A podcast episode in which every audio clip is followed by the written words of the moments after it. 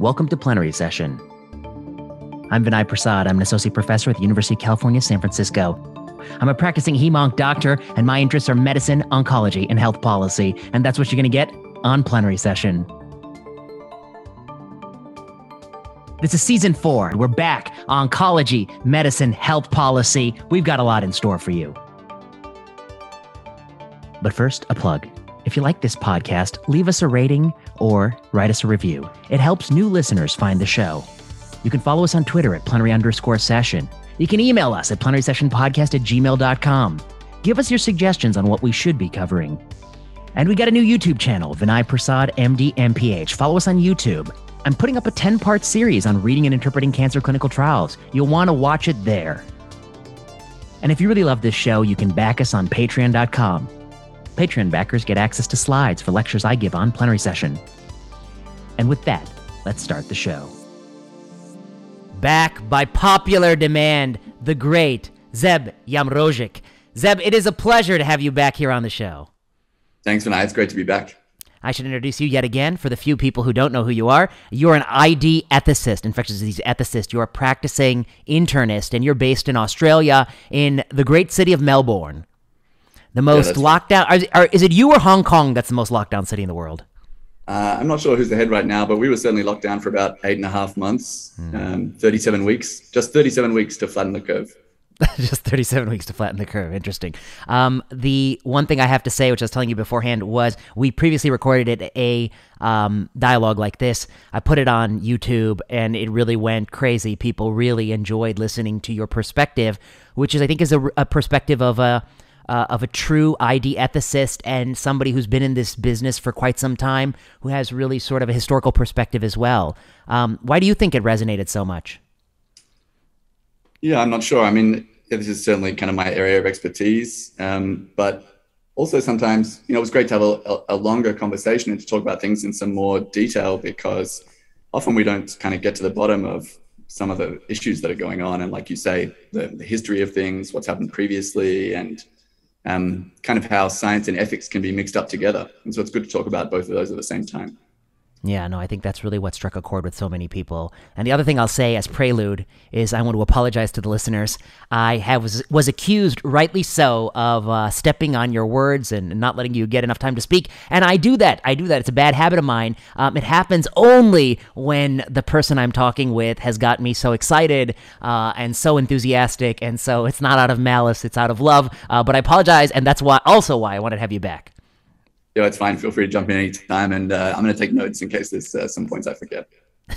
this time, no more jumping in. I'm going to do better. Okay, so here's what I wanted to ask you. Number one, I recently saw um, eh, the dean of a public health school uh, say that, um, you know, focused protection was always a bad idea. And so, if I were to articulate, I think in the summer or fall of 2020, there were two prevailing schools of thought. One was the only way to deal with a pandemic, this pandemic, were, were restrictions that were one size fits all that affects everybody. Um, there could not be any tailoring. It had to be we all locked down. Because why? Because you can't let virus spread through some community. You can't let it spread through school kids and just lock down adults. That doesn't make sense. You either have to stop it all or let it all go.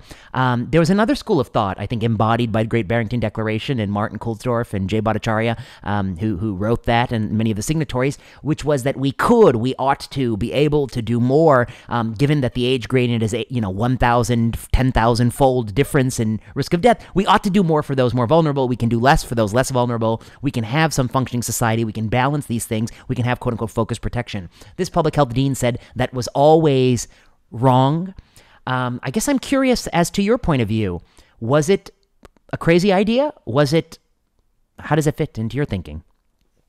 Well, I guess, um, uh, yeah, to say that kind of protecting those more vulnerable more than the less vulnerable people is wrong. Um, that seems like a, a, bit too hasty to say the, to say the least. And you know, it's worth noting that you know we kind of we do focus protection to some degree all the time, in the sense that hospital settings have more infection control and prevention than general community settings uh, in most cases. Uh, and it can be incredibly strict inside of hospital, you know, kind of zero tolerance policies for the transmission of infection and so on. And it's also where part of the reason we do that is because there's vulnerable people there in hospital um, who stand to be harmed more, and uh, the benefits of the intervention are often higher as a result. Uh, not to mention that you have kind of staff, you know, well-trained staff who can do those interventions well. Um, and so we're always doing, you know, a form of focus protection for, for vulnerable individuals. Um, and I guess we do that in other ways in the community. Um, but you know, I think we also one thing is we have to look at the facts, and the other thing is we have to look at the ethics. So, I mean, the facts are that you know, in Canada, I'm sure you've seen that study. I forget which province it was of Canada, but they implemented a really uh, intensive, um, basically focused protection program for nursing homes, and they dramatically reduced the overall mortality from COVID in nursing homes mm. in the first wave in Canada. And so that really, and they collected data on it, which was great, and they really showed that it could be done. Um, and so I think it's just a fact that it could that it can be done. Uh, of course, it's more difficult in kind of more chaotic societies, and you know maybe in parts of America, uh, maybe there's not as much coordination of kind of public health services, and everything's kind of single institutions, and maybe it's more difficult there. Uh, but it certainly can be done. Uh, and then ethically speaking, well, I think uh, you know, again, I talked last time about the key values in public health being health, but also fairness and freedom. And you know, one of the key things about health is well, there's both benefits and harms of an intervention. And uh, if we are, you know, locking someone down, keeping them quarantined and isolated at home, uh, well, that's a really potentially quite harmful intervention in many ways, including by restricting liberty. Um, but so we should really try to do that only when it's justified by the public health benefits. So it might be justified if you're infected with COVID and you're very infectious and you stand to infect other people. Um, but it might also be justified when you're a vulnerable individual. So you stand to benefit more from being protected. Um, of course, we need to be able to make sure you can be safe at home, have various kind of resources provided to you, uh, and so on. Um, but also, there's the issue of fairness. So if we implement blanket interventions where everyone has to suffer, uh, and everyone has to suffer more or less equally, mm-hmm. you know, which is what some forms of lockdown are. Mm-hmm. Uh, well, then that's going to have a net harm on young, healthy people mm-hmm. that's much greater than the kind of harms, net harms to older people. In fact, older people might benefit. Mm-hmm. Uh, and so, just in terms of kind of fairness across the population, yeah, ethically speaking, that might be even a, a superior approach if it can be done well. That's really well stated. Yeah. Um, I thought the the two things I thought that made it to me sort of an incoherent argument. One was that uh, at least fifty percent of the casualties in the first eight or ten months in this country were in nursing homes. You cannot possibly tell me there was nothing better you could have done there. You could have had paid extra money to have a staff live on site as the original residents were. You know, have a tent they can live there, uh, and then substitute out every two weeks, uh, and then have you know sort of a checkpoint in, checkpoint out, so that they could minimize uh, nosocomial spread. Um, you, you could have done so many things there. That's one. Two, any country that continued to keep elementary schools running while doing while while doing lockdown on other parts of society, that is a focus protection because it's the focus is not on the elementary school kids because we're doing we're not we're taking the pressure off some things. So to me, it's sort of incoherent that it was a one size fits all thing. And then the last point that I was thinking was, you know, I, I read pandemic guidance from ten years ago it was not even entertained as a possibility that one could shut down like this. It was not an option. Um, I wonder, had we not seen those videos out of Wuhan, if Western civilization would have even entertained the idea. Well, yeah, many people, prominent people have said that. You know, Neil Ferguson in the UK said if the, if China hadn't have done that, we wouldn't have done it. Um, some senior leaders in public health leaders in Australia said the same thing. I think that's true. Um, you know, the, the, people say there was no lockdown in public health pandemic planning documents, and that's true. Mm-hmm. But um, you know, there, there was the idea that you could shut down non-essential businesses, but it was always as a temporary measure during the very peak of transmission to, you know, so-called flatten the curve. That was where this two weeks of flatten the curve idea came in. And all of those documents said that, you know, school closures should be a last resort right. because, you know, we shouldn't be harming children. It has knock-on effects on families. Um, children are often, you know, even for influenza, which you know can harm young children, uh, they're often not at greatest risk of pandemic pathogens. Um, so yeah, I think uh, things did change dramatically from what those documents said. And just, just to go back to what you said about where all, where many of the deaths were, it's absolutely right that in most um, high income country, wealthy, older populations in the world, you know, something like 30 to 50% of deaths often in that first wave were in uh, nursing homes. And I think this also captures one way in which the metric that we choose uh, to judge a response also contains kind of ethical values. So once you say we're going to try and prevent COVID deaths, on the one hand, deaths is a really good metric because everyone can agree that it's important. Um, it's easy to measure. Um, on the other hand, if we're going to be trying to lower COVID deaths, well, they're predominantly almost all occurring in people over 50, many of them in people over 70 or 80 in, in older populations. And as soon as you decide that's the metric we're going to use, and cases is even worse, obviously, but as soon as you decide deaths is the metric you're going to use, that means you're going to prioritize the interests mm-hmm. of older people over younger people. Mm-hmm. Uh, and we can very quickly get down this kind of train where, and we've seen this in many places in the world, where the interests of young people are really sacrificed. Uh, in order to save older people, and again, that's a you know, major issue of fairness, and one that we're going to see the effects of for you know, a generation, if not more. I see. You're saying, like, um, let's just take for the sake of argument, and I don't know this to be empirically true, but for the sake of argument, if all colleges and universities closed for one year, um, we would save, for the sake of argument, a thousand people's lives who are over the age of 80, hypothetically. Um, the question would be how does one weigh those two coins? The coin of potentially a million, four million uh, college kids, I don't know how many million college, maybe four million college kids giving up a year of being a college kid with all that that means for their growth, their development, getting married, having kids, you know, their lives, I don't know, their whole future. Whatever that means. I don't know. It's one year. It's not that it's not life, you know. It's one year you can hold your breath, but you know, it's one year. I don't know. Uh, versus, you know, 1080 year old deaths. And I guess those are very different coins. And I don't know I don't know how to equate the two. Yeah, that's right. And that, I mean, that's a complex uh, ethical question that also needs good data and so on. Mm-hmm. You know, some of that you can do with qualitative data. You can ask people, well, how much worse is your quality of life under yes. lockdown or, or not being able to go to school and so on? And then you can multiply that over the entire population. You know, when we're talking about lockdowning whole, locking down whole cities, that's millions of people whose quality of life has been, in some cases, dramatically reduced. And um, people are uncomfortable with the idea that there are trade offs between deaths and other outcomes. But in public health policy, we have to make those trade offs all the time. Mm-hmm. Um, and you know we can't optimize for everything. And there might be a situation in which we're causing more harm with our interventions that could even outweigh the number of kind of you know lives that we were going to save or the number of life years lost by those older people who die. Um, and so I think those are complex questions where we need to have really good data, uh, and then we need to have you know a conversation as a society about you know what we're willing to tolerate, and importantly, we need to be able to have a way of stopping those interventions eventually. So it's not about not only about the justification of starting the interventions, but also stopping them. And like you say, early on in the pandemic, uh, very quickly we got going with these mass population interventions. Uh, and then some in some places more than others, it was kind of difficult to to talk about when to when to switch them off. Partly because people would say, "But some people will die." But of course, people are going to die um, from something either way. Yeah, no, I think you put out a good solution, which is the quality, quality adjusted life year. And I guess, you know, for some of us, uh, you know, lockdown year is not as bad. 0.95 quality as a regular year. But perhaps for a 20 year old, many 0.6. I don't know, 0.7. It's up to them. You know, I don't decide. Um, let me ta- ask you this question. I just read an article. It was in the Atlantic. It's by Alexis Madrigal. And it's very interesting. I don't know if you saw this. This is an article of how even though he was double vaxxed, even though he did everything right for 18 months, he got sick. And it said something like, you know, I think he's around my age. He's like, I'm 38. He's, I think he's 39 year old. He's described himself as an elite athlete. Um, he was invited to a wedding, um, and the wedding was far from his home. And I hope I'm doing a good job of paraphrasing this because I just read this article a few weeks. I just read it quickly. Um, uh, and it basically was he wore his N95 on the plane. He went all the way there. He took all the appropriate precautions. Whenever he felt he was in a situation that felt a little, mm, you know, questionable about it. Could somebody be there with COVID 19? Uh, you know, he tried to back away from those situations, but nevertheless, he went to the wedding. Um, you know, he had a drink, he started to have a good time. Uh, and then lo and behold, you know, he came back and he had found himself with a breakthrough, a breakthrough infection of SARS CoV 2.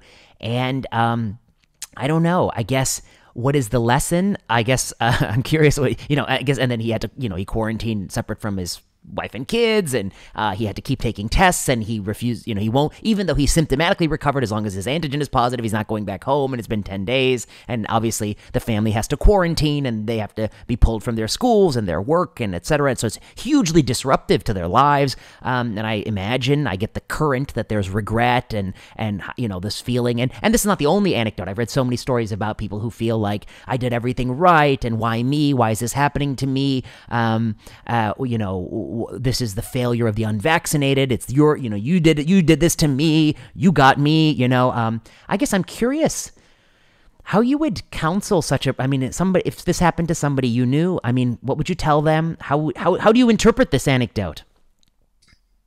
Yeah, what's, I mean, part of it is kind of like how I would handle that as a doctor, which is that whenever patients come to me with that kind of thing, I feel so guilty or and so on. I say, well, it's not your fault.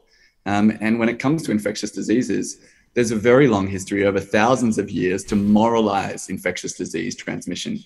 Uh, people, you know, used to think of it as a marker of sin that you got infected, mm-hmm. uh, that you haven't behaved in a morally upright kind of way. But mm-hmm. the reality is that if we want to live with other human beings um, and animals in some cases, uh, we're going to catch infectious diseases. And we shouldn't um, moralize uh, being infected with, with a disease uh, for a couple of reasons. Um, you know, one is that uh, often the chance of you getting infected, well, well, the first reason is that just to interact with other people is, gives you a risk, and you, you just have to accept that risk. So that's one reason. Um, otherwise, we can't have a society. Uh, it's for certain diseases anyway. The second reason is that almost every infectious disease um, is unfairly spread across the population. So poor people, uh, people living in kind of overcrowded environments and so on, are much more likely to get infected. And um, so if we start moralizing that people get infected, often we're blaming people for something that isn't really their fault, you know, for being mm-hmm. for being poor, for living in a certain kind of community and so on. And that can lead to very bad stigma at the individual and the group level.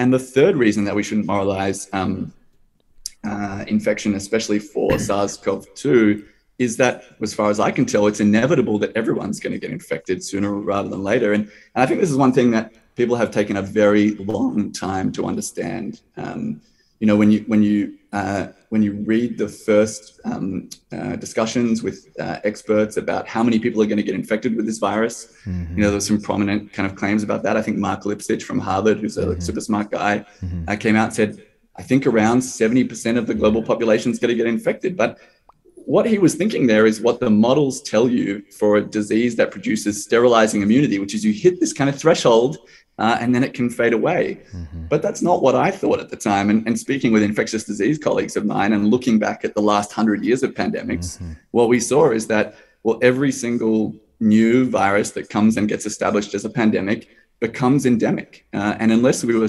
really lucky and we got a vaccine that produced sterilizing infection that could p- completely prevent you from getting infected, well, then it's inevitable from my point of view that if you don't die first, the whole world's population is eventually going to get infected with this virus. And the sooner we accept that, the better, because if people are going to feel so so guilty uh, for getting infected when they're already fully vaccinated and so on, I think we, have got a real problem, and it's and it's not just a scientific problem; it's a, it's a social problem. I agree with you so much, and that's why my you know my thinking on this issue is, and this may sound perverse, but you know you you have a choice. Either you decide you don't want to go to such weddings forever, forever, um, or if you go, then I struggle to see what's the rationale wearing the N95 on the plane. What's the rationale of uh, not going to the the extra nightclub after the event? I mean, you're going to encounter this virus. Maybe not this year, maybe not next year, but hopefully while you're still young, before you're before you're an old man, because that's when it's going to be roughest to get it again. Um, you know, you can boost all you want. I suspect that that's not going to generate sterilizing immunity because you know I don't think the third is dose is the charm. Um, so I, I I I think I hear the anecdote and I see why someone might conclude I ought not have gotten gone to that wedding. But I think that the reverse interpretation might be right, which is after you got vaccinated, maybe you should have gone to that wedding sooner. Um, you know, you missed out on six months of weddings, and this was going to happen anyway. Um, you want to miss out on two years of weddings, and then it's going to happen in the you know the third year. Um, I wanted to ask you a question about this. Vaccine mandates for kids to go to school, and if they don't go to school, they get thrown out of school. I just saw in um, a, a, U.S. publication. This is something that literally is happening in California, in Los Angeles. Under EUA, if you're 12 and older, you have to get two doses. I think by the end of this calendar year. Um, and the rules are written in such a way there's no flexibility. This boy, 12 year old boy, is going to get two doses, and they got to get it within, they can't let the time between the two doses get too far because then they won't meet the cutoff and they'll be thrown out of school. And the next piece of data I saw is this is rock solid data that black people have a lower rate, black teens have a lower rate of vaccination than whites, who have a lower rate than Asians. And it was like 60 some percent, 87% whites, 95% Asians. And the governor of California said, well, once these vaccines are approved, they will be mandatory for school. And now we're in 5 to 11. That, that still hasn't been you know, fought about yet. But my concern is this we may very well be in a situation by the winter time of this year that we're going to throw out kids. Those kids will be more black kids per capita than white kids um, from public school because they refuse to get a vaccine. Um, not refuse, they, they have chosen not to. Um, what are the ethics of this? What are your thoughts on this policy? Is this what a progressive should do? Leading question, you know, I guess. yeah, so um, that sounds to me incredibly tragic, and it's it's almost it's hard to believe that things could get worse uh, for you know young children uh, from you know marginalized communities and so on than they already are after two years of this. Um, but yeah, to take a step back, I mean, just mandates in general. Yes, uh, okay. The standard the standard view in bioethics is that they should be a last resort, and they should be a last resort because it's a major restriction on liberty. Uh, it's an invasion of bodily integrity to you know take a take a medicinal product, um, and also you know it can lead to major backlash. Uh, you know, people get very angry when things get mandated you push people out of society, uh, like I think you said last time. Um, and so, you know, as as compliance is increasing, you kind of um, your marginal benefit from vaccinating more people, from forcing them to get vaccinated, is going down, and the harms of various kinds are increasing. Um, and I think you know the case for first of all, the case for vaccinating children isn't especially is not especially strong uh, because this is not a virus that's especially dangerous to children, despite there being a few, you know, cases where, infection can be severe, and despite the, the dangers to um, children with comorbidities, and it's absolutely, you know, appropriate for them to be vaccinated. Um, but as we just said, uh, you know, this isn't the kind of thing we're going to eliminate with vaccines the same the way we might with measles, um, and so. And, and also that the harms of these vaccines are non-trivial. Um, you know, the like the myocarditis risks in adolescent boys in particular are extremely high, um, or at least compared to kind of the standard vaccines that we use. Um, we just don't have enough data on younger children, five to 11 year olds. I have no idea uh, what, what the kind of uh, harms are there because we don't have enough data, and the benefits are certainly going to be incredibly small. Mm-hmm. And so it's hard, you know, I can see how we could, we might be able to offer those vaccines, but there's a big difference between offering or recommending and universally mandating. Mm-hmm. And then even mandates, there can be a, a, range of restrictions on liberty. You can mandate, but you can, um, you know, not enforce it too much. But if you're going to mandate to the point where you're going to throw people out of school, not allow exemptions and so on, then, you know, my prediction is that that's something we'll live to regret for lots of reasons. Um, and it's certainly not justified based on the science or kind of, you know, standard ethical principles. And it seems to me like the interest that we have in um, making sure that everyone has access to education, especially those who can't afford private education and need to be in the public system, we have a huge social interest in ensuring that that happens. And to push people out uh, for this tiny benefit of a vaccine, if there even is a benefit in, in, the, in the younger age groups, um, yeah, my view is that that's, that's a really bad idea. Yeah, I couldn't agree with you more. I mean, I wrote uh, an op ed on how the vaccine mandate for attending public school in LA. Uh, I called it a draconian punishment to these kids who have already been, I think, cruelly deprived of 18 months of in person education. And I published that in, um, I think, US News and World Report. And then I had another op ed on how it literally just tells parents that parents who are thinking about vaccinating their 5 to 11 year old should be counseled that among their options, it is okay to wait. You could do it now, but it's okay to take some time and learn some more safety data.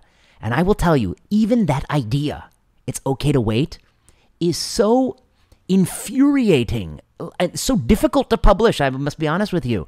Even though I, my argumentation is rock solid and not, you know, the, the, the, I get a lot of grief, but very rarely do people actually go through my uh, paper and actually show that there's anything wrong with it. They can talk about whatever they want to talk about. They're not talking about what's wrong with it because there's nothing wrong with that. I mean, it's a rock solid argument. Um, of course, it's okay to wait. Of course, are you out of your mind. And I, but I've, I got it published in uh, US um, USA Today. So I guess um, one thing I wanted to say on this issue was the randomized control trial of kids five to eleven. As an, eth- I mean, here's my question for you: when I read the FDA briefing document to support authorization in that age group, there was something that I found persuasive, which was their seven models or their multiple part modeling. And that modeling basically says, you know, let's assume this vaccine has the same efficacy, vaccine efficacy um, in this age group as it does in other age groups. Let's assume it'll do the same thing for hospitalization that it does to other, other age groups. Um, what might the benefits and harms be? Let's assume that the rate of myocarditis in kids 5 to 11 is the same as 12 to 15. For 12 to 15, we're going to use Optum, a national insurer database, to get that estimate. That estimate was 1 in 5,700, I believe, which is actually a little bit more frequent than the controversial, you know, than the, the misinformation that's out there, right? But this is, yeah. this is you know, this is the FDA's Optum database. That, that's been, okay, let's put that aside. Um, Okay, they use that data point. They use the hospitalizations from prior, and then they use the rate of SARS CoV 2 spread from different periods of time. And they come up with several models. And the point I wanted to make was every single model parameter did not rely on the pivotal trial data. The pivotal trial did not contribute to any of the model parameters because the pivotal trial is just too small. It's too small to show a reduction in severe COVID. It's too small to show reduc- to show any myocarditis. It's too small to show any efficacy on a meaningful endpoint besides the acquisition of you know very mildly symptomatic COVID nineteen, which is the primary endpoint of the study. Uh, no, the primary endpoint of the study is a geometric mean titer antibody titer non-inferiority against benchmark. You know, it's a ludicrous primary. Okay, this is. Um, I guess my question is this: I feel like there you have a choice. Either you wanted to approve this vaccine in which case you should have done it three months ago, authorize it, because, or it, you need a randomized control trial measuring things you care about, in which case you need to keep accruing patients. You need 100,000 people in each arm. But what you've done now is a seeding trial. The trial is a seeding trial. It gives the illusion we have knowledge. There's no power for any knowledge to come from this. Um, and you're you're really making the decision based on information you already had. So the people who wanted the option, they should be angry that you uh, you delayed for no good reason, and the people who wanted more information should be angry that you're not actually getting that. Uh, I think everyone should be angry at this. This is, but but of course, it, that's not the narrative. So what are your thoughts? Well, yeah. So, I mean, as a re- as a research ethicist, yeah, that, that brings to the fore how there, there are all these ethical um, aspects of how we design research. You know, one of them is what endpoint do you choose? And you know, I'm I'm interested in an endpoint that involves harm. You know, at least symptomatic disease, if not hospitalization. Yeah. And all these studies that have been using antibodies or aerosols or you know, um, mm. you know, dummies instead of humans and so on they aren't producing endpoint. They aren't looking at endpoints that I'm interested in. Um, and you know, we should be ethically interested in endpoints that involve harm and reducing harm by our interventions. The second is, yeah, how many how many people do you need to involve to actually get useful information? And of course, in this situation where the disease is so mild, you're going to need, as you say, hundreds of thousands of people. Otherwise, you're just not getting any information at all, and and you're making science into a charade. Um, and and in a normal in any normal year where the, where everyone wasn't so kind of politically um, excited about this, we would be doing a very large trial and, and seeing what happens. Um, and yeah, it's hard, to, and, and especially in children. I mean, it's always been the case that because of so many scandals in the past where you know products weren't adequately vetted for children and then caused unexpected harm it's always been the case that we're especially careful um, before authorizing and widely using things in children. And I, I, don't see any reason why it should be different here. In fact, there's an even stronger case mm-hmm. because the virus isn't that. I think, yeah. I mean, no matter what happens, I feel like we're going to be a loser. Here's why. If things go swimmingly and this vaccination campaign has no uh, untoward safety effects, and actually maybe myocarditis is better because it's mostly a post pubescent issue, and maybe these kids do just fine with this, um, if things go swimmingly, then I think there will be more and more appetite to debut products in children with more, less and less data, which is not good for us in the long run. And the flip side of it is if things don't go swimmingly, if we find any safety signal that we didn't anticipate, if we find anything that may tip this calculus, particularly in kids who have natural immunity already, who again we're full th- we're full court press on vaccinating them too, even though that has a huge more scientific questions. But if there's anything that comes out of this that is unanticipated or negative, it will have it will be a nuclear bomb in the vaccine field. It will it will be it'll be done. I mean, you think you've had hesitancy before, you will have obliterated it for 100 years there will be widespread chaos. It will be the most divisive issue. Um, it will create political turmoil. It'll be an issue people vote about. It will be uh, you, uh, at the point. I can't even imagine how big an issue this will be. It'll be explosive. Um, that's right. And you know, as I've said before, one of the most important thing values in public health uh, is trust, or one of the most important resources. and harming children is, a, is a, a, very fast way to undermine trust. And I've written about this previously with, for example, the dengue vaccine that was mm-hmm. debuted in the Philippines. Uh, you know, they knew that there were potential harms to children. Uh, there was maybe a net population benefit, but then when they'd given it to 800,000 children, and then it, and then it came, became obvious that some of them were being harmed, vaccine confidence in the Philippines plummeted um, for all kinds of vaccines. People stopped taking all kinds of vaccines. There were outbreaks of measles and so on. Um, so yeah, this is an area where we need to be extremely careful, and in my view, we're not being careful enough. And the last thing we should do is lower the uh, lower the bar for regulatory approval for products in children. Hmm. I wanted to ask you about trust. One of the things about trust is uh, what counts as truth in fiction. Recently, I see the CDC director, that's our CDC director, making the claim that even after vaccination, wearing a mask, and she didn't specify what kind, so I'm assuming she means the only mask that they've ever advocated for in their guidelines, which is any mask at all, including a cloth mask. She says it will reduce your risk of getting SARS-CoV-2 by 80%. Um, so it's actually better than Johnson and Johnson. It's I didn't, I didn't know that. I didn't have the news to me. It's exceeding J and J. I mean, it was neck and neck with J and J. Uh, what I mean, what am I doing to make of such a claim? Um, at a time where everyone's getting their posts removed for misinformation, this is this stands strong. Yeah. So, um, I think based on the data we have, the idea that masks are as effective as vaccines or as important to the public health response to this virus is clearly false. You know, um, I haven't seen any data that would suggest that. And um, while we're in that situation, yeah, we shouldn't be exaggerating the data that we have. And um, yeah, senior leaders need to be telling the truth. And this has been a problem since the very beginning of the pandemic.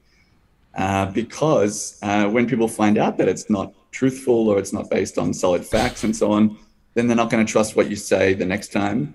Um, and it also leaves us with no way, uh, no way of getting out of this. Um, you know, if you've lied to people uh, about the efficacy of an intervention and then you try and switch it off, well, then people say we can't possibly do that because you said it was so great. Um, hmm. And that comes to yeah, something I something I wanted to talk about, which is the the, the abuse of the precautionary principle. Yeah, let's talk uh, about it. In yeah. this pandemic, you know, the precautionary principle, there's many versions of that principle, but the basic idea is that when something we do uh, might cause harm, and that harm could be serious or irreversible, um, as, even if there's some uncertainty about that harm, we should be extremely careful and you know cautious, and maybe not implement that inter- intervention until we have more data. And so the one important point there is that it's about something we do. When you're implementing something, that's when the precautionary principle really applies most strongly. Mm-hmm. And so you might think if we were going to do something like um, close schools for a year, you know, uh, you know, lockdown, lockdown for many months at a time with enormous kind of harms uh, that we're they're not we're not certain about those harms, but but they could potentially be enormous. Well, that's where the precautionary principle would tell us maybe you shouldn't do that. You know? It cuts it cuts uh, the other way. Yeah, that's right. Yeah. Maybe you shouldn't do that. Maybe you should, at the very least, collect data about the benefits and harms that are involved here. But instead, in this pandemic, from very early on, people were using some kind of upside down version of the precautionary principle, uh, which was they said, uh, maybe this virus is even more dangerous than it appears. You know, people ah, said yes. it could be 1918 flu. It was never going to be 1918 flu. You read the very first data in February 2020 out of China, it was perfectly obvious this was not going to be 1918 flu because the mortality risks in young people weren't high enough. Um, but people said, oh, we have to be cautious about this virus. It could do anything. We're still learning about it. And so all bets are off. Any intervention is justified in the face of this kind of you know, highly uncertain risk. And that's not the that's not the precautionary principle I'm I'm familiar with. And it's led to implementing interventions without evidence.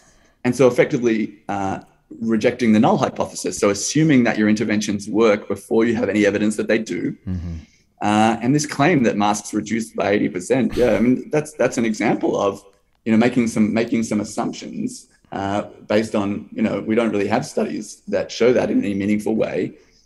And once you do that, uh, then when someone says, I want to study this intervention, and people say, oh, you couldn't possibly study it, it would be unethical to study it because we know that it's beneficial. Uh, but not only, importantly, not only is it is it ethical to do that research, to do a randomized control trial of major interventions that we're implementing on billions of people, it's not only ethical to do that, it's super important. Uh, there's a strong ethical case to do that. One is because you know we're implementing this so widely, and so it's really important to know what the benefits and harms are. If it's really beneficial, we need to implement it really well. Mm-hmm. If it's mm-hmm. harmful, we need to address those harms. Mm-hmm. And the second reason uh, is that if it's mandated, if we're not if we're not just implementing the intervention, we're forcing people to use it.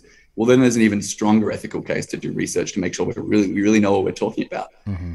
And until we do know what we're talking about, it's better to it's better to be clear with the public, I think, and say we're not sure. So, say for example, in the post-vaccine era, mm-hmm. we're not sure how much extra benefit masks provide. You know, I think that would I think that would be an honest assessment of the evidence, and they certainly provide less absolute benefit than they did in the pre-vaccination era or whatever it was then.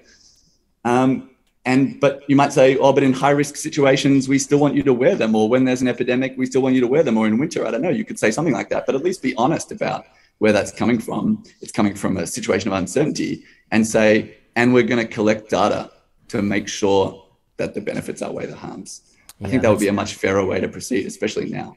That's so well said. You know, I keep telling people, you know, when they they try to tell me how um, you know, I wrote that thing in January, got a lot of views, which is about, um, you know, after you get vaccinated, throw away the mask. Um, and uh, there, there are many lines of argument in that. Uh, one was the the absolute risks of getting, you know, uh, uh, spreading the virus after is, is very low. And the other line of argument was, you know, you don't really know the effect size of masking pre-vaccine. It's certainly a diminuted post-vaccine. It's smaller. And you know many people were like oh you know you turned out to be wrong about that. And i was like was i wrong about that? Actually i don't think i was. Actually i think i was right about that. It's going back that has led to a lot of problems. And if you want to prove it to me do a cluster randomized trial of vaccinated people and show me what the delta is unmasking. i'll tell you what the upper bound delta could be uh, you know bangladesh is 0.76 one of one, you know, 0.76 of one percent to 0.67 of one percent with a surgical mask. That's a surgical mask in an unvaccinated population with no natural immunity and no vaccination. Now you give me the absolute risk reduction uh, in a vaccinated population with a cloth mask. Get the hell out of here! It's going to be way smaller than that if it's even measurable. I mean, next thing you know, your power calc is randomized 20 million people, and then you have an answer already. Um, you know, but. Uh, yeah, so I mean, I, I agree. My, my priors on how effective masks are in vaccinated populations, what absolute benefit you get is going to be exceedingly small. Um, and, anything, you know, yeah. there, there might even be harms, not just yeah. the harms of the cost of masks, environmental pollution, and, you know, the harms of, you know, people needing to see each other's faces and so on. Um, but also, if masks do anything, uh, then, you know, uh, suppressing kind of the transmission of viruses is not necessarily a good thing. You know, in the case in the case of COVID nineteen, it's hard to say to the public that um, you know maybe since everyone's going to get infected, even vaccinated people, there might be a time where it's more optimal to get infected. You might want to get infected relatively shortly after your peak immunity from vaccination, and that might give you the best long-term protection. But you know, partly because we've moralized um, infection, mm, um, and partly because people have denied uh, post-infection immunity for a long time that's become an impossible, or I think a very difficult sell to the public. So, yeah, not only should you take off your mask, but you know, it might be in people's interests to get infected at a certain time because that might provide better protection in future, given that we're probably all going to get infected over and over again with this virus, at least based on the data that we have now. Before the um, antibodies um, have waned fully. Yeah, that's a very interesting point. And the other point would be we'd want to get infected not all at the same time. Spread it out a little bit so that the hospital can take care of the, the small fraction of people that are still going to present. Um, yeah, that, that, that, that's right. And that, and that gets to a wider point about, yeah. um, you know, a different kind of outcome of herd immunity. So a lot of people think that herd immunity is this threshold thing where the virus disappears, but that, that's a really simplistic idea from models of particular types of pathogens. But for this type of virus, what I would expect is going to be the outcome of herd immunity is a so-called endemic equilibrium. Uh, mm. That the, the virus and the immunity are going to be finely balanced in the population that eventually will have kind of seasonal epidemics in winter and so on. Um, and if you look around over the last uh, two years, we've disrupted those equilibrium for all kinds of other viruses. We've disrupted mm. it for influenza, RSV, and so on, meaning that there's much less immunity, much less herd immunity to all those viruses out there in populations in the world. Um, and in Australia, there's one of the first places we saw this. When those viruses come back, when RSV comes back, you get a huge rebound epidemic. Right, right. And the worst case scenario in the post pandemic period would be, like you say, to, if we lined everything up. Right. You know, if you, if you, if you have these uh, you know, suppression over summer or whatever, and then in winter we suddenly have an epidemic of uh, COVID in mostly vaccinated people, influenza, RSV, all at the same time. I mean, that, that's potentially a disaster. And and I think it, it reveals the kind of the limitations of this technocratic aspect, a t- technocratic kind of approach to pandemics. That if we just like do enough interventions, we can control everything. But any any time that humans say we can beat nature, you know, we can beat evolution, uh, we can stop these viruses forever. We've got to think, hold on, hold on a moment. you know that that didn't turn out to be right before, mm-hmm. um, and often it can lead to yeah a rebound. It can make things worse rather than better in the long term. Um, and so I'm I'm I'm worried about um, continuing too many interventions for too long because the harms of those are starting to add up. Um, not to mention the harms, the kind of non-infectious harms of disrupting our healthcare system and and so on. So I think really public health needs to needs to go back to thinking about the long term. We need to go back to thinking about all public health outcomes, infectious diseases, non-infectious diseases, mental health, physical health, um, in addition to those values. And also, I mean, I would argue we need to think about the global level um, because at the global level, you know, the effects on poor communities globally of what we've done as a global society, primarily to protect older adults, and most of those people live in rich countries, you know, has been major disruptions in tuberculosis, HIV, and malaria programs, which collectively kill those those diseases kill millions of people every year. Uh, you know, disruption of other vaccine programs, probably an increase in antimicrobial resistance, uh, not to mention, you know, 10 million more child marriages and so on, mm-hmm. you know, mm. mass mass poverty. Mm-hmm. Uh, those are all costs mm-hmm. of what we've done, and those public health problems they're not going. You know, the, the infectious ones, just for an example, they're not going away. Mm-hmm. Um, and the longer we neglect them while we're looking at a single virus, uh, the worst thing the worst things are going to be in the long term, and and and those harms are going to be felt most keenly by the people who can least afford to bear them. Uh, and I'm I'm really keen to see public health to go back to thinking in that way. All those things you have enumerated are why I uh, believe that the pendulum will swing on a lot of these issues. I remember distinctly and this is not an analogy. This is just an analogy about how pendulums swing. Let's let the let the audience can settle down already. Um, uh, but what I was going to say is, you know, I remember, you know, I, I was I was in college on 9/11. I remember the, the the burning smoke from the buildings, the first building, second building. You know, it was only the second building that you knew it's an act of terror, and then the buildings collapsed. Um, I always thought that that was going to be the defining moment of the 20th the 21st century. You know, it, it changed everything. I mean, at least changed 20 years of policy. It launched two wars. Um, both of which misdirected, uh, arguably, but certainly one of which completely had nothing to do with the, the cause. Um, you know, and and and both of which largely, with with retrospect, self-inflicted wounds. Um, and yet, the appetite for those things um, was so strong. Uh, the global consensus that those were justified was very strong. Dissent was squelched. Um, and it, it, it, it, changed a lot of the world. I mean, I think I'm sure it's shaped the entire Middle East policy.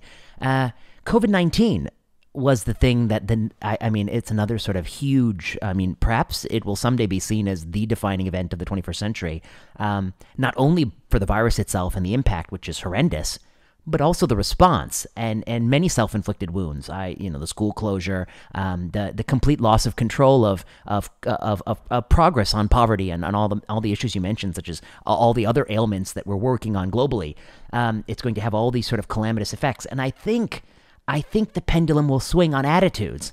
And just like, you know, I remember, um, people, you know, just like after 9 11, where the same person, they don't even know that their attitudes shifted, you know? They, they felt strongly in support of Iraq war, but, you know, they're just an average person. Eight years later, they were strongly opposed. They knew it was a mistake. And the way our human beings are, our memory changes. I remember myself as opposed to the Iraq War. Was I really opposed there? Is there any paper trail I was? You know, I think that we'll even shift our memories. I always said school closure was bad. Somebody will be telling me. And then I say, well, you know what? I got you this time because I got your tweet. I got your tweet. Your tweet don't go away, you know? so now we finally have a paper trail, which actually might even be bad because to some degree, human beings do need to forget what you were thinking to have mental progress. I think it might be bad to have a paper trail anchoring you to your misguided belief. Um, anyway, I don't know where I was going with this other than to say that I think that the points you're making are going to be increasingly appreciated as true as time goes on. And five years from now, 10 years from now, I think there'll be overwhelming consensus that much of these interventions were the wrong intervention at the wrong time, which really was a self inflicted wound. Maybe some of these things worked for short periods of time in some places, but in aggregate, it might have been eh, calamitous. Yeah, I, I think I think that's right. Unfortunately, um, and there is a pattern in this kind of crisis, right? Uh, something bad happens, uh, then uh, governments around the world find some technocrats, and you know, in the Iraq War, they said, "Here's some pictures, satellite photos of right. allegedly weapons of mass destruction or whatever." Right. In a pandemic, we get some modelers, they make some scary graphs, uh, and then we and then they say we have to do this kind of unprecedented thing, and and it's a crisis, and there's no other option. I mean, that's another one of my rules. When someone says there is no alternative, there's always alternatives. There's often th- thousands, thousands of alternatives, right? Mm-hmm. Um, and apart from just the bad outcomes of the thing that we decide to do in response to this crisis, um, and there's always going to be kind of benefits and harms of everything that we do. Uh, there's also the kind of knock-on effects on, on, on global society and often one of the effects I didn't mention is, you know, a rising inequality between rich and poor. You know, right. billionaires have added incredible amounts to their wealth in the last two years. The poorest of the poor have got poorer. And that's going to have terrible outcomes in terms of health, in terms of social outcomes, you know, potentially in terms of wars and so on. Um, and all of these things are knock-on effects of, of what we've done. Um, some of the other things you said, uh, you know, it's um, is it good or bad that this is the first social media pandemic? uh, I don't know. You know, on the one hand, social media can be great for meeting good people and getting getting evidence quickly and so on. On the other hand, it's been disastrous and divisive, and um, you know, I, I, don't think has helped genuine dialogue. Right. Um, and I think you're right that people's views change over time. Uh, and last time you mentioned last time you mentioned something about about religion, and you know, I'm I'm not a religious person, but I think religion does have some important kind of um, you know features that can be helpful. You know one is that one is forgiveness. You know, many mm-hmm. religions teach forgiveness, mm-hmm. and I think we're going to need that um, as as societies, as a global community, as a scientific community. Uh, when people come back to the idea that evidence-based public health is what we should aim for, uh, that COVID isn't the only problem, mm-hmm. uh, that maybe we're not so certain about some of these interventions. I think you know each of us needs to forgive the people we previously disagreed with and trying to try to find some kind of common ground. Um, and the second, you know, the second thing I think uh, that's you know some religions can be helpful for is they often take the long view, mm-hmm. uh, you know, the long view of society, and society has survived many pandemics, you know, many plagues. Mm-hmm. You know, a lot of religious texts talk about the response to plagues, um, you know, hundreds or thousands of years ago, mm-hmm. and you know, society can get through uh, the virus, uh, but the response to the virus uh, is something that can be more difficult to get through. Uh, mm-hmm. and you know, we and we need to get through that together somehow. You alluded to this. I wonder if you'll talk about it more. The modelers. I mean, you know, what was that? Um, war wars have been launched over one person. Um, and uh, the war against COVID was launched over one model. Um, you know, uh, thousand ships have set sail over one person how many ships were set sail over one model. Um, what are your thoughts on on the modelers, their ethical responsibility, their responsibility to acknowledge uncertainty? Um, how do you think about it?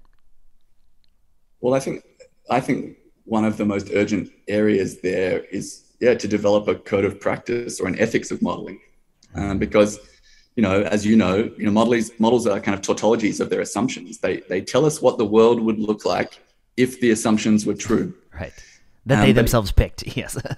sorry? That they themselves have picked, yes. yes that's right. And, and each assumption that you choose uh, has a kind of scientific validity um, and it has also some ethical aspects and so on. Um, and, uh, you know, I think it's clear that modeling has a lot to answer for here. And people said the model shows that this is going to be a disaster, so we must act in this certain way. But they can't tell us how to act. They can give us estimates of, you know, how much harm is going to occur um, but they can't tell us what to do. To do that, we have to like have a whole range of disciplines, have a whole range of values, have a discussion about what to do. Um, and, and I guess the other thing to point out is that not only were many of them, you know, large overestimates, but in the post-vaccination era, they've been terribly uh, overestimating. You know, everyone said when the UK opens up on Freedom Day or whatever, it's going to be a complete disaster. So far, those models have massively overpredicted what was going to happen. Now, in winter, it might be a different case. Perhaps we are going to see a large epidemic in the northern winter. I hope not, but maybe even in, even in vaccinated populations.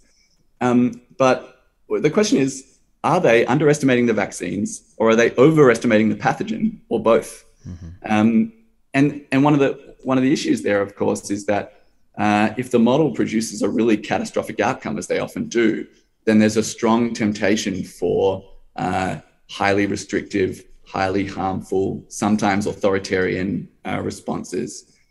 And we need to be mindful that um, can, that that kind of um, yeah technocratic thinking can be very powerful, but that it doesn't necessarily match up to society. You know, uh, those models, for example, often don't include the differences between rich and poor. I mean, they do have some things about household size and so on. Um, but just in general, they're going to, for an infectious disease like this, they're going to uh, perhaps over predict the risks to rich people, you know, who can shield themselves off, protect themselves, and so on. And they're going to under predict the risks mm-hmm. in poor communities. Mm-hmm. Uh, and so, you know, that's, that's another, and of course, models can be adjusted to it to include that.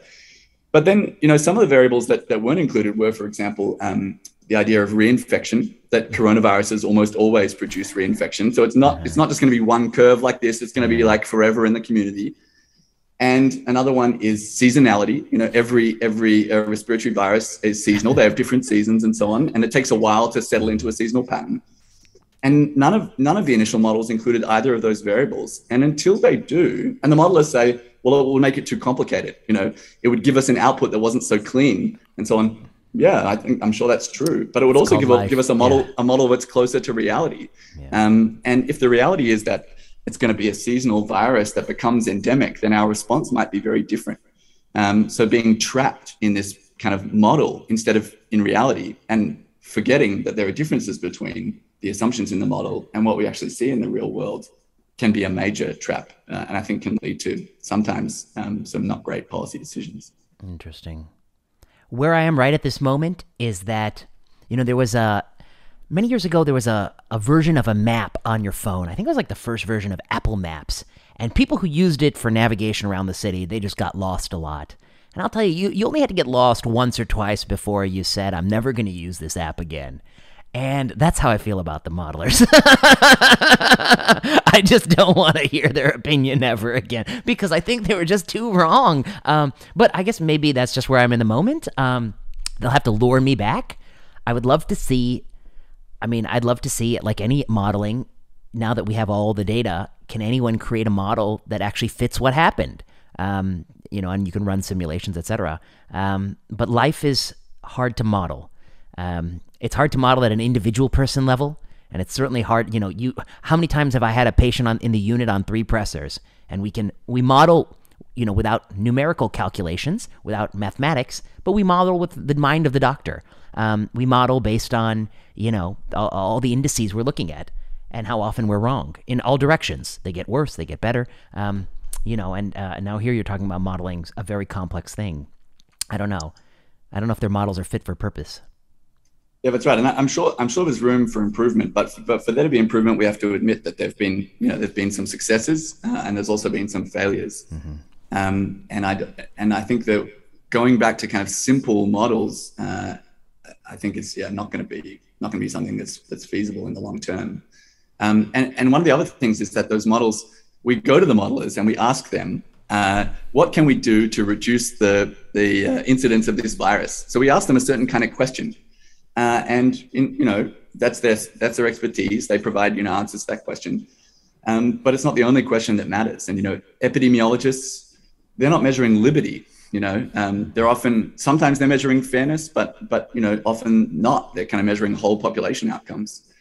And so, you know, some important questions are: well, what will it cost for us as a society to implement those things that are kind of you know just the variables in the model?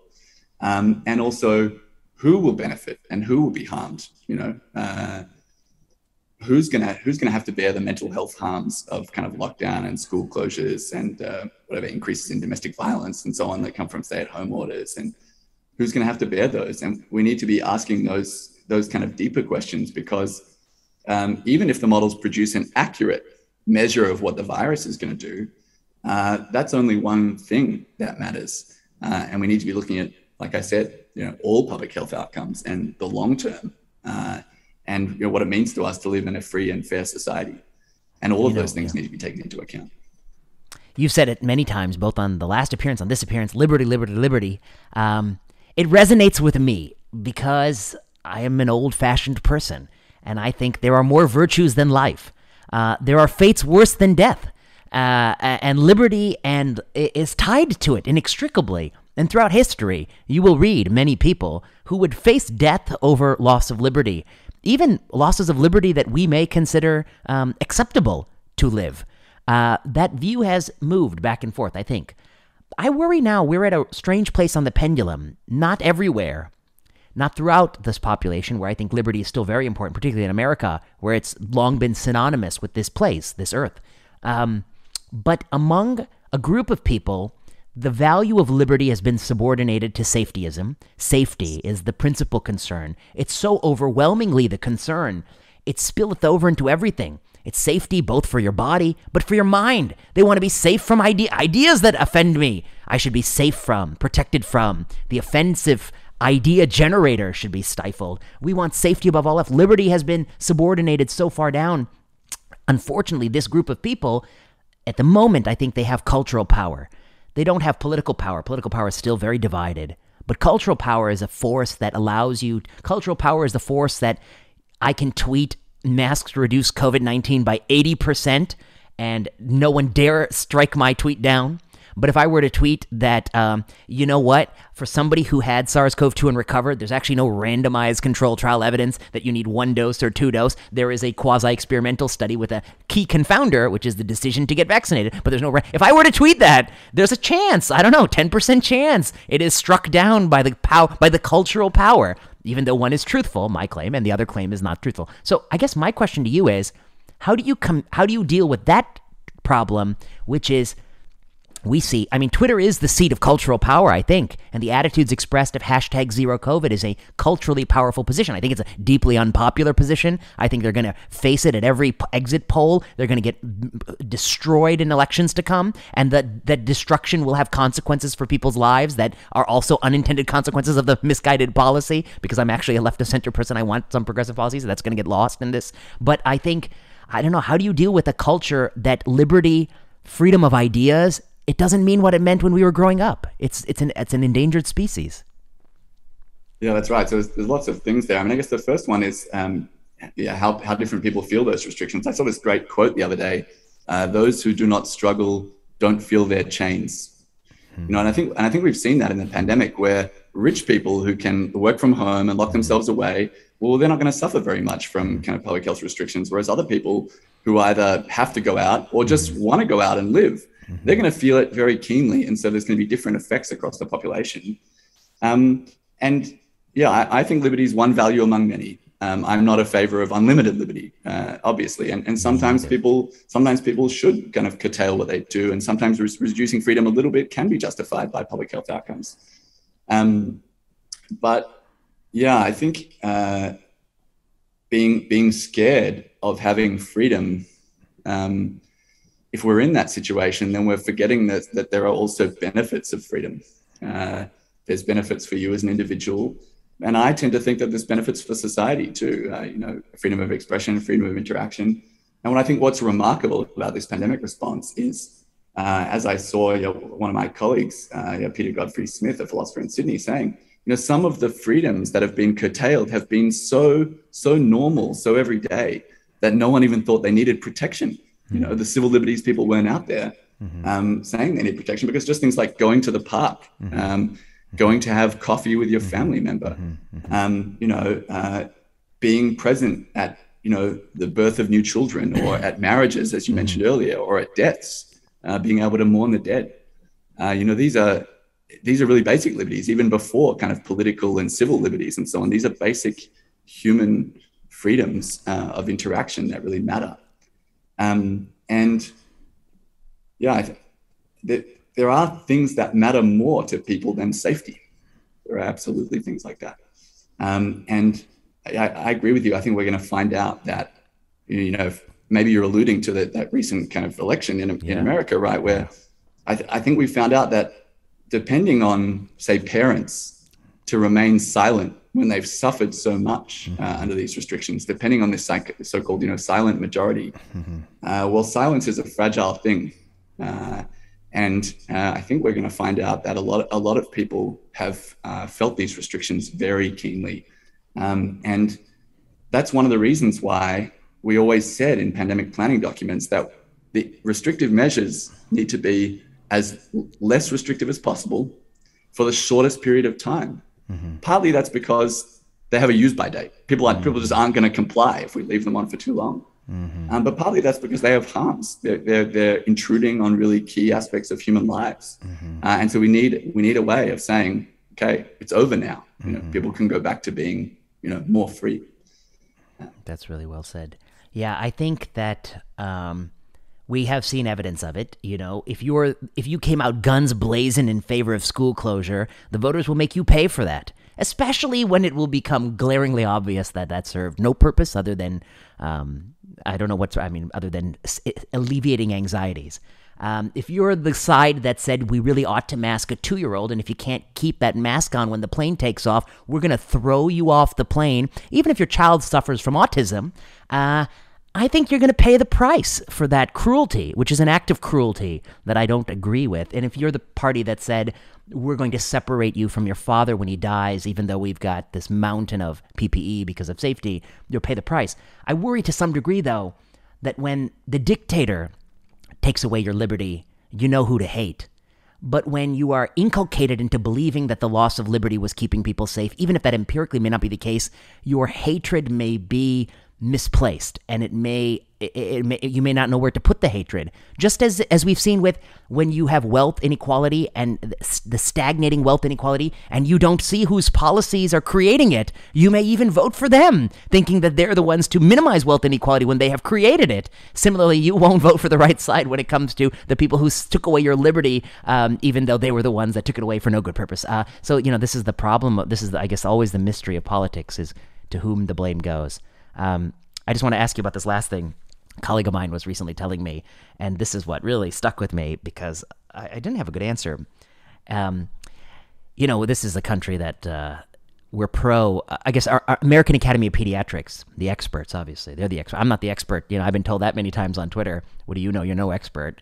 Uh, they say that you ought to mask two year olds, which is, uh, you know, news to me you know, news to me. I didn't read. I, we were about to publish a thirty thousand word review article on every masking study ever done. Uh, I, I, I, I, didn't know. I didn't come across any such studies. But uh, so, spoiler alert. I, hope that doesn't break the embargo. Um, okay. Um, this person has to go on a long international flight. This person's not from this country, and they're going back to where they came, their home, uh, or their their ancestral home, um, you know, to meet their parents who they have not seen since the beginning of the pandemic. And this person happens to have a very young child, uh, a two year old child. But this child um, they have more than one kid, and one kid, you know, was always sort of able to do it, and this other kid is a different kid, not able to do it. And this person was telling me um, that uh, they're practicing. They're practicing like Pavlovian conditioning to train the kid so that when they go on the plane, they just need him to comply for a little bit of time.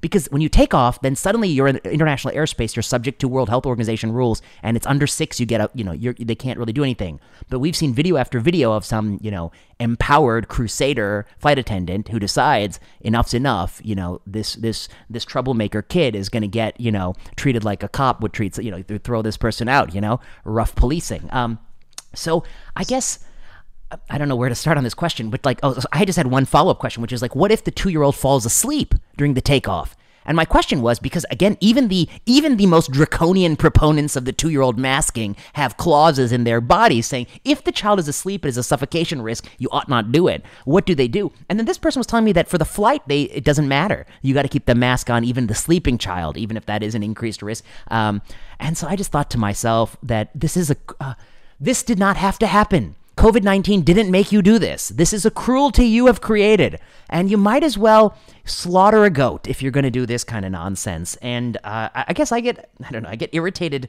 not just because I think it's crazy, but because smart people tell me that this has some value, and that really gets under my skin. I'm like, you are a dean of a public health school. Why are you justifying this? You should say this is crazy.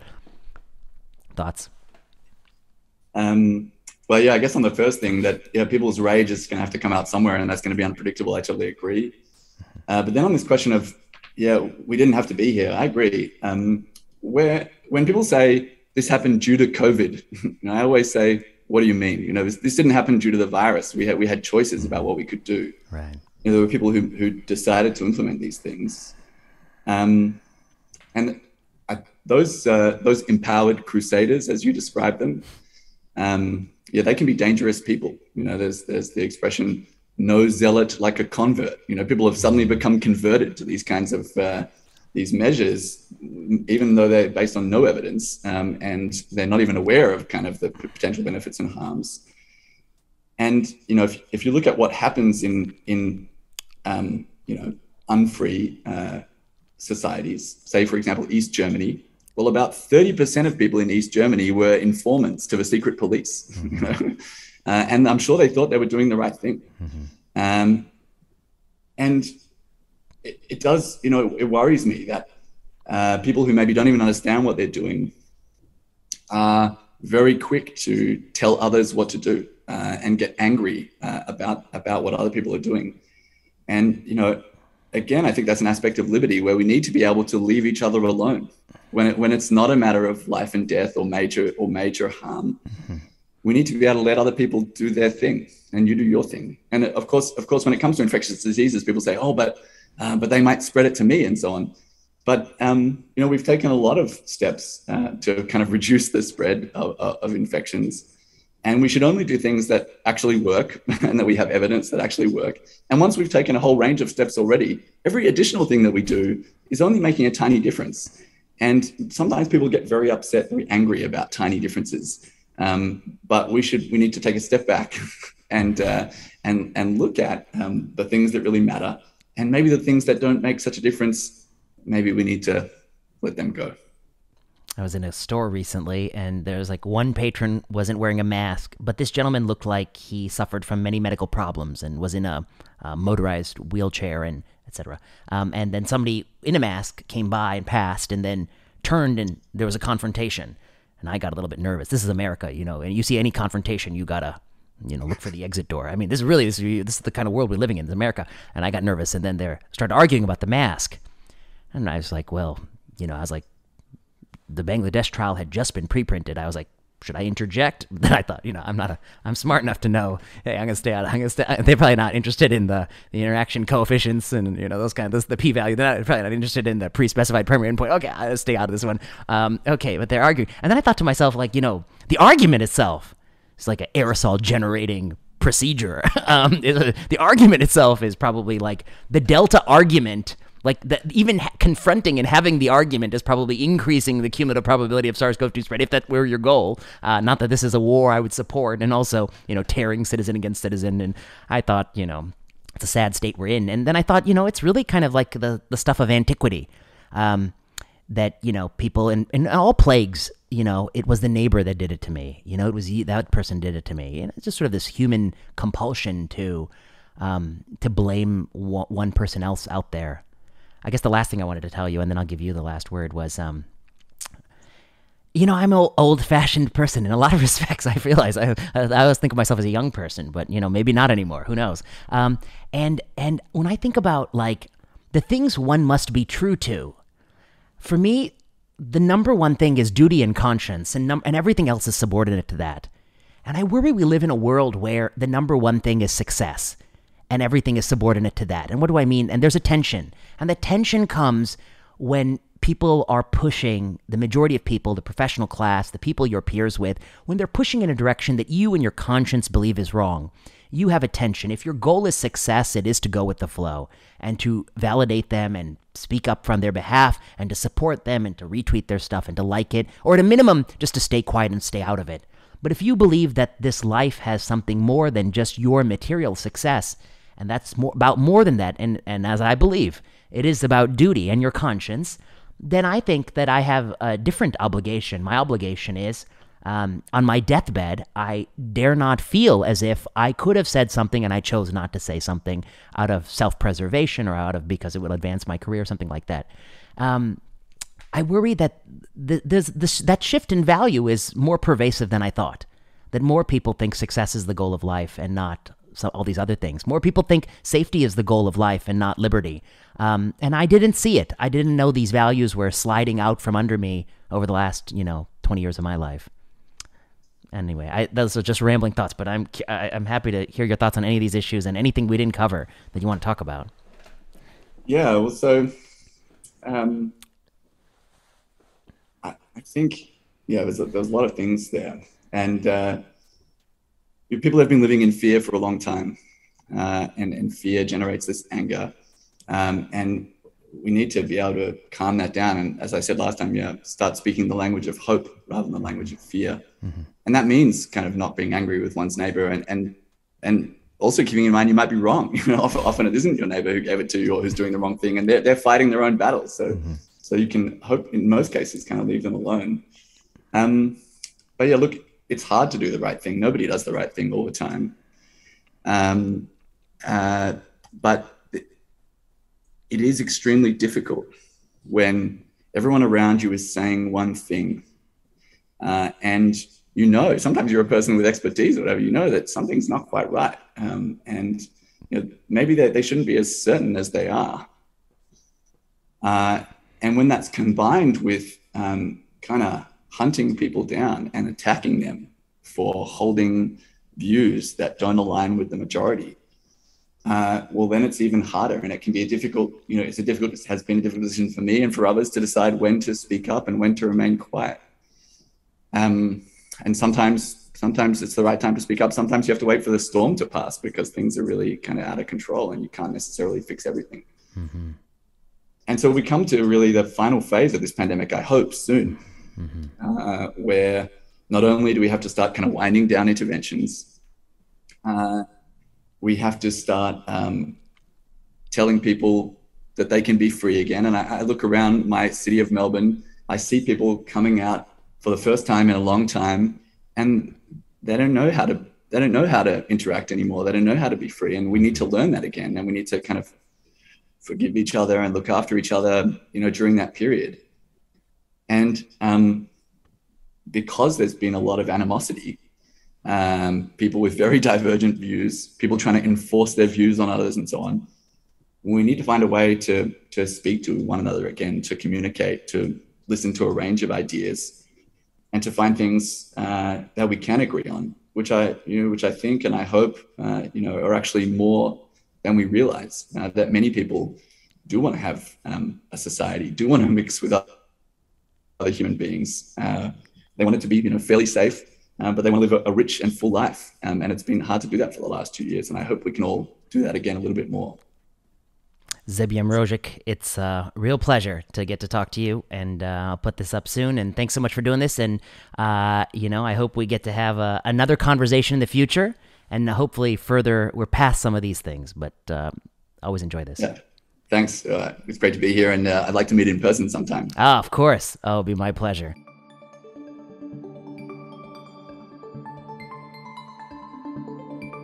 Thanks for listening to Plenary Session. Plenary Session was produced by Kiana Klossner. Music by Ian Straley and Audrey Tran. Plenary Session is not medical advice. The views and opinions expressed on plenary session are those of whoever said it.